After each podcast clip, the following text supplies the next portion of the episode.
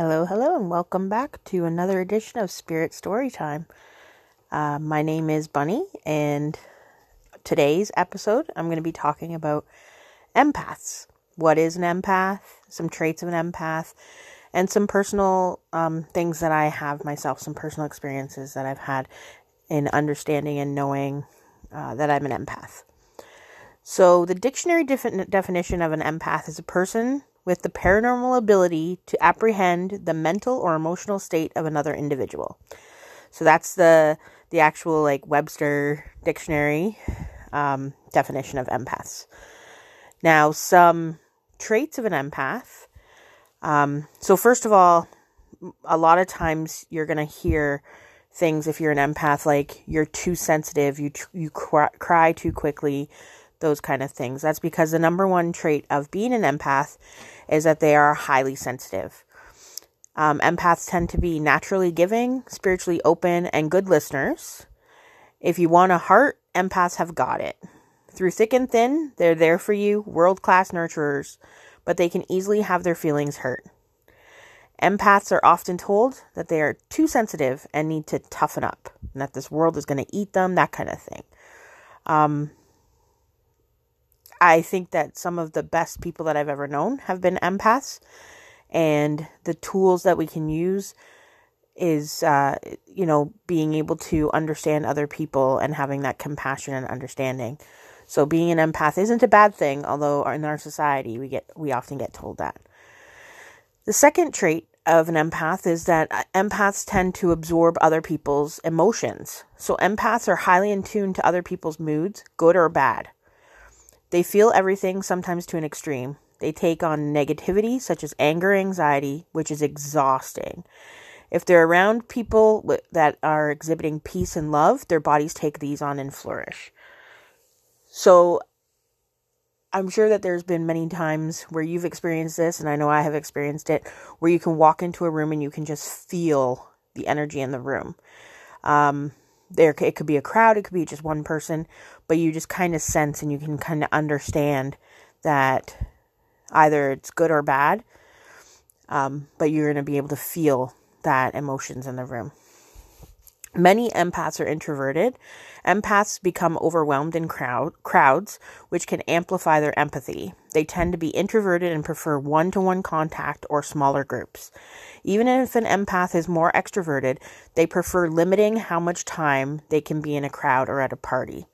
So I do like to say that, like, I am an extrovert. I do love people. I love to be out. I love to be in crowds. Um, I love going to the mall especially at Christmas time, which a lot of people they hate. Um, but I do love these things and I love people, but I also need my time away from people um, just to like kind of regroup and, and reset. Empaths are highly intuitive. Empaths empaths experience the world through their intuition.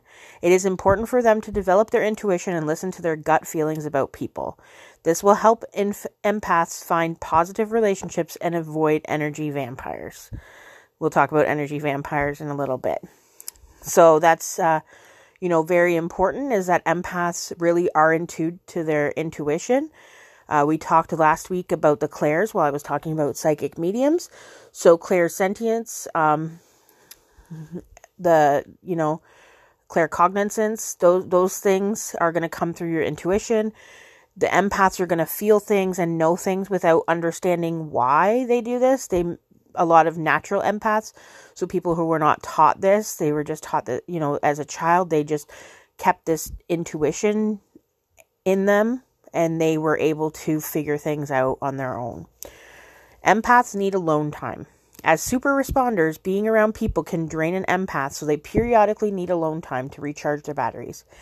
Even a brief ex- escape prevents emotionally overload. Empaths like to take their own cars when they go places so they can leave when they please. That was a big thing. I remember when there was a time period where I didn't have a car um, and I would go places and I'd go to, say, family events and I would sit in the energy sometimes not always the best energy for me. Sometimes I could feel the tensions or um, the emotions of other people and I would get overloaded, but I wouldn't be able to leave because I was relying on a ride by somebody else and it would actually cause some minor blow ups on my part um, because the emotions would come up. Empaths can be overwhelmed in intimate relationships. Too much togetherness can be difficult for an empath, so they may avoid intimate relationships. Deep down, they are afraid, afraid of being engulfed and losing their identity. For empaths to be at ease in a relationship, the traditional. Sorry, my cat decided she wants to start meowing. paradigm of being a couple must be redefined. For strategies, um, there's going to be a link to an article that I will link in, in the podcast Facebook page. Empaths are targets for energy vampires. An empath's sensitivity makes them particularly easy marks for energy vampires whose fear or rage can sap their energy and peace of mind. Vampires more do more than drain an empath's physical energy. The especially dangerous ones, such as narcissists, they lack empathy and are only concerned with themselves, can make them believe they're unworthy and unlovable. Other vampires include the victim, the chronic talker, the drama queen, and more. So, energy vampires, um, either knowingly or unknowingly, will really cling to an empath um, because it makes them feel good and they get the energy from that person. Um, and so, that is definitely something that, as an empath, you have to be aware of to just kind of understand that you may get sucked into this kind of a relationship, either a friendship, um, even in a family, uh, you know, a romantic relationship, anything like that, uh, business partnership, and that you have to step back sometimes. Empaths become replenished in nature. The busyness of everyday life can be too much for an empath. The natural world nourishes and restores them. It helps them to release their burdens, and they take refuge in the presence of green wild things, the ocean, or other bodies of water. My favorite place on the planet, other than Scotland, but a very accessible place for me, is I live in Niagara Falls, and I live about 12 blocks away from the falls itself. And my favorite, favorite, favorite place is standing right at the edge of the Horseshoe Falls, right at Table Rock. Um, the energy of that roaring water, Niagara means thundering water. Um, that that energy just kind of helps to replenish my own energy, makes me feel good. There's also many other times where I will sit by water. So I will sit by the by the Niagara River up at higher end before it gets to the falls, even lower end before it enters um, Lake Ontario. I will find myself sitting near creeks, near near lakes, anything like that. So, you know, most people go to the cottage in summertime and sit out by the lake. Well, of course, because that's where you're surrounded by greenery, surrounded by nature, so animals, trees, flowers, plants, wildlife, and then the water as well. But the water is a big one for me. How many times also have you walked outside on a sunny day, felt that sun on your face, closed your eyes, and just tilted your head up and just taken that sun like you're a beautiful flower? That's another way to replenish yourself and replenish your energy. Um, the moon will also help. So I look up at the moon a lot and stars and just understanding that you're part of nature and getting that that uh, that replenishment from them. There's also been really hard times. I, I do not like shopping. I'm not a typical girl. So I don't like shopping. I have like a three store maximum. But there are times where I've gone out with my mom and my sister and we go to like six stores and it's just uh so much draining. And I've actually found myself um, you know, a little bit my my emotions are on edge. and so I walk out I walked over to like this little little plot of grass in a parking lot and took off my shoes, bare feet, just stood on the grass for a couple of minutes just to like let that energy go out of me, the the ener- the energy that I didn't want in me anymore, and then the energy that I did want, I sucked up from from the, the grass and the nature. Empaths have highly tuned senses, so an empath can get frayed by noises, smells, and excessive talking. Excuse me. So empaths can, you know, get startled easily. Um, smells. I know that I get bothered by some smells, um, things that some people might not even be able to smell at all. Um, noises, uh, sleeping is hard because I can hear things. Um, excessive talking, I don't know. I talk a lot, so I don't know about that. And I do like, it depends on what it is, it depends on what you're talking about. Empaths have huge hearts, but sometimes give too much. So, empaths are big hearted people and try to relieve the pain of others. A homeless person holding a cardboard sign, I'm hungry, at a busy intersection, a hurt child, a distraught friend, it's natural to want to reach out to them, ease their pain. But empaths don't start stop there. Instead, they take it on. Suddenly, they're the one feeling drained or upset when they feel felt fine before. So the these are definitely true. Um, empaths will put themselves into the place of other people for sure. Um, I don't necessarily look at that, like I said, as a, a bad thing necessarily. It's just recognizing that it isn't yours, that it is someone else's, and that uh, you know that's something that you have to look at. Now, there are six types of empaths as defined. Uh, so, the first one is an emotional empath. So, the emotional empath is one of the most common types of empaths. If you are this type, you will easily pick up the emotions of others around you and feel the effects of those emotions as if they were your own. The emotional empath will deeply experience the feelings of others in their own emotional body. For an example, an emotional empath can become deeply sad around other vid- individuals who are experiencing sadness. For an emotional empath, it is important to learn to differentiate between your own emotions and those of others. In this way, you can help your ability to help, or sorry, you can use your ability to help others without being come, becoming drained. There's a physical the second one is a physical or medical empath. Those with this type of empathy can pick up on the energy of other people's bodies. They intuitively know what ails another person. Many people with this type of empathy become healers, either in the conventional medical professions or in alternative ones. Physical empaths may feel in awareness in their body when treating someone. They may also see blockages in the in the person's energy field that they sense need treating. So I do know that I have friends who are um, called medical intuitives. Um, I have one specifically, and she can walk into like a retail store, and immediately her neck could start hurting, her back could start hurting, her shoulder, something like that and she will know that there's somebody in the vicinity that has that ailment. She has come to realize when those are those are not hers that it's something somebody else's. Um, I know myself I have picked up on it intuitively from spirit. So, you know, a really bad headache when I'm driving down the street. And then I said, wait a second, this isn't mine. And instantly it went away. So, something like that, I think you can ask yourself, is this mine?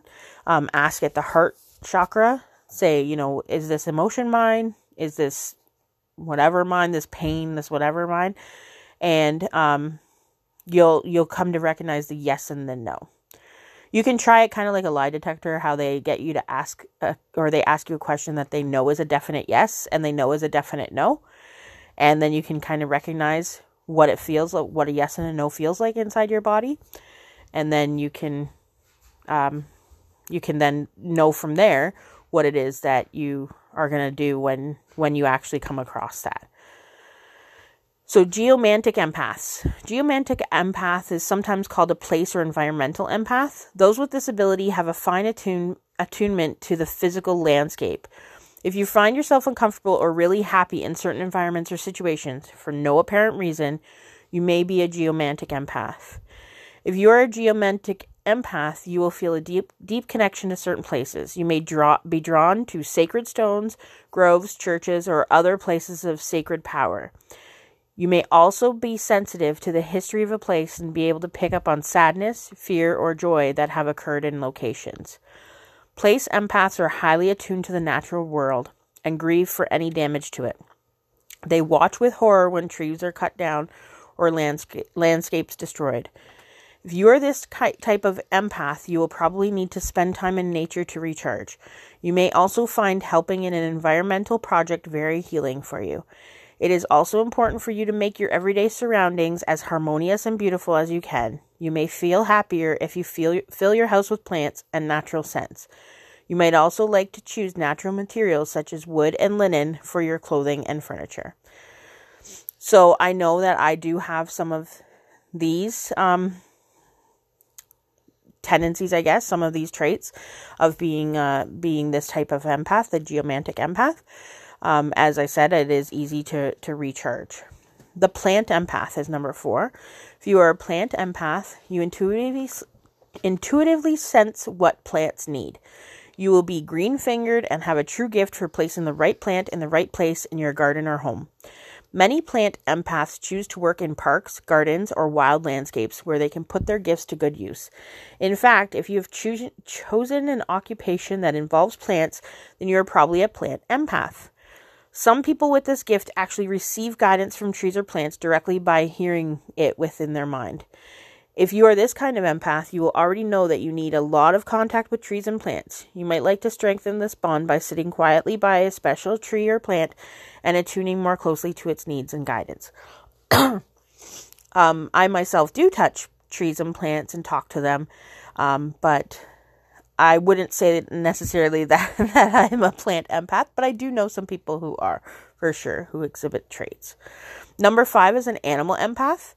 Many empaths have a strong connection with animals. However, an animal empath will probably devote their lives to working for the care of our animal friends.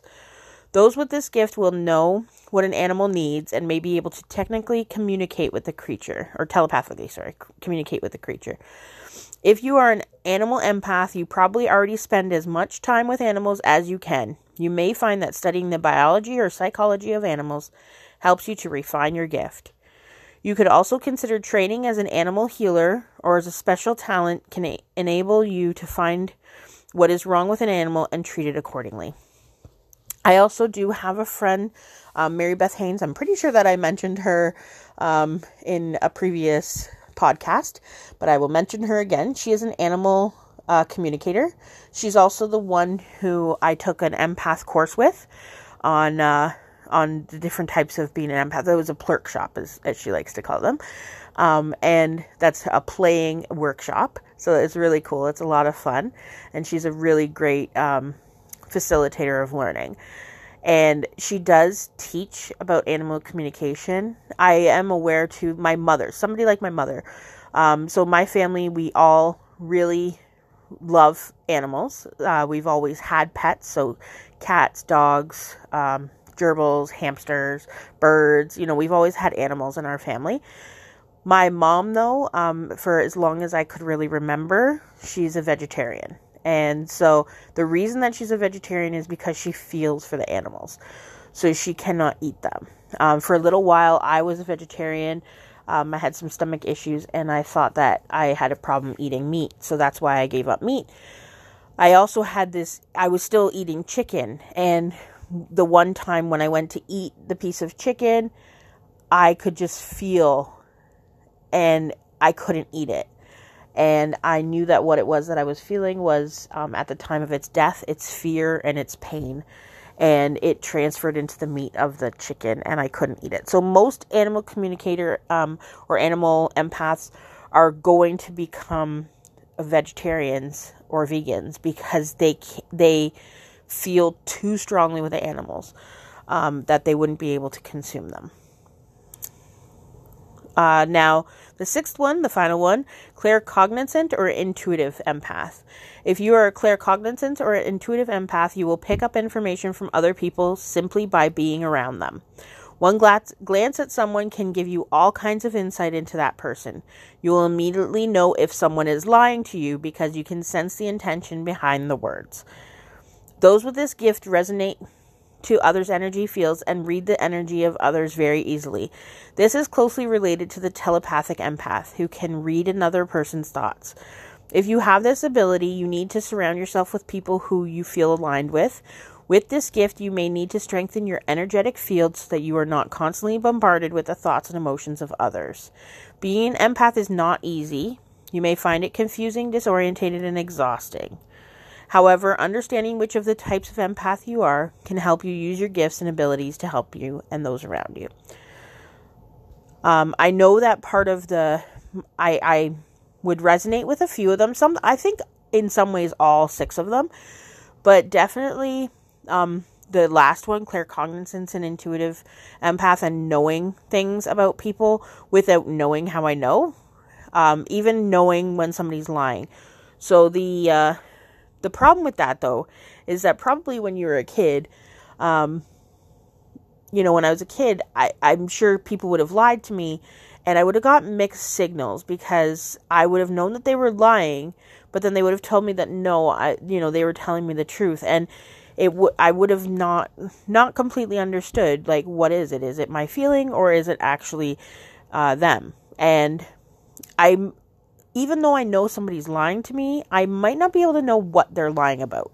So I don't know specifically, you know, that they that they said if if okay, so I'll just give an example. So if I ask my kid what he did and where he went and he said I went to the store and I could feel that that was a lie. But I wouldn't know if it was that he did go to the store but went somewhere else, or when he went to the store, he, you know, didn't go all the way in, or if he completely went somewhere else, went to the park. So that would be a, a thing where I wouldn't know exactly what it is, but I know that he's lying. Um, so that's what it is. Is I can feel the feelings of the intent. I can feel that lie behind it. Um, that deception that he's he's giving, I can feel that. Now, another thing too is about the um, the geomantic empath. So, I think that that also includes things like earthquakes and things in nature, um, tornadoes, tsunamis, that sort of thing. I also have the um, ability to feel kind of globally people's feelings. So, right now, as I'm doing this podcast, the big story of 2020 is the coronavirus, the COVID 19, I guess is what they're now calling it. Um, and it's bringing a lot of fear to a lot of people. I myself am not afraid of it. However, I am feeling the world fear. So the community fear, the global fear. That's what I, I'm feeling that. I'm experiencing that. Um, and I have to recognize when it's mine and when it's not. I have also woken up. There was the big tsunami that happened on Boxing Day. I can't remember what year it was. Um, and I remember I was I was sleeping at the time that it happened, and I woke up instantly with my heart racing, my stomach sinking, and this complete feeling of dread. Later, I hear the news and that, and I find out that that's what happened, and I understand. Oh, that's why I was feeling that. Um, when Kobe Bryant died uh, in that helicopter crash uh, earlier this year, him and six other people passed away, including his 13 year old daughter. So many people were mourning him and I don't really follow uh, basketball. I barely even knew who he was, other than the fact that he was a pretty well known basketball player. I wouldn't have been able to tell you what team he played for or anything. Um, and, but I could feel that grief. I could feel that heaviness, that sadness. And I had to recognize that that was not actually me.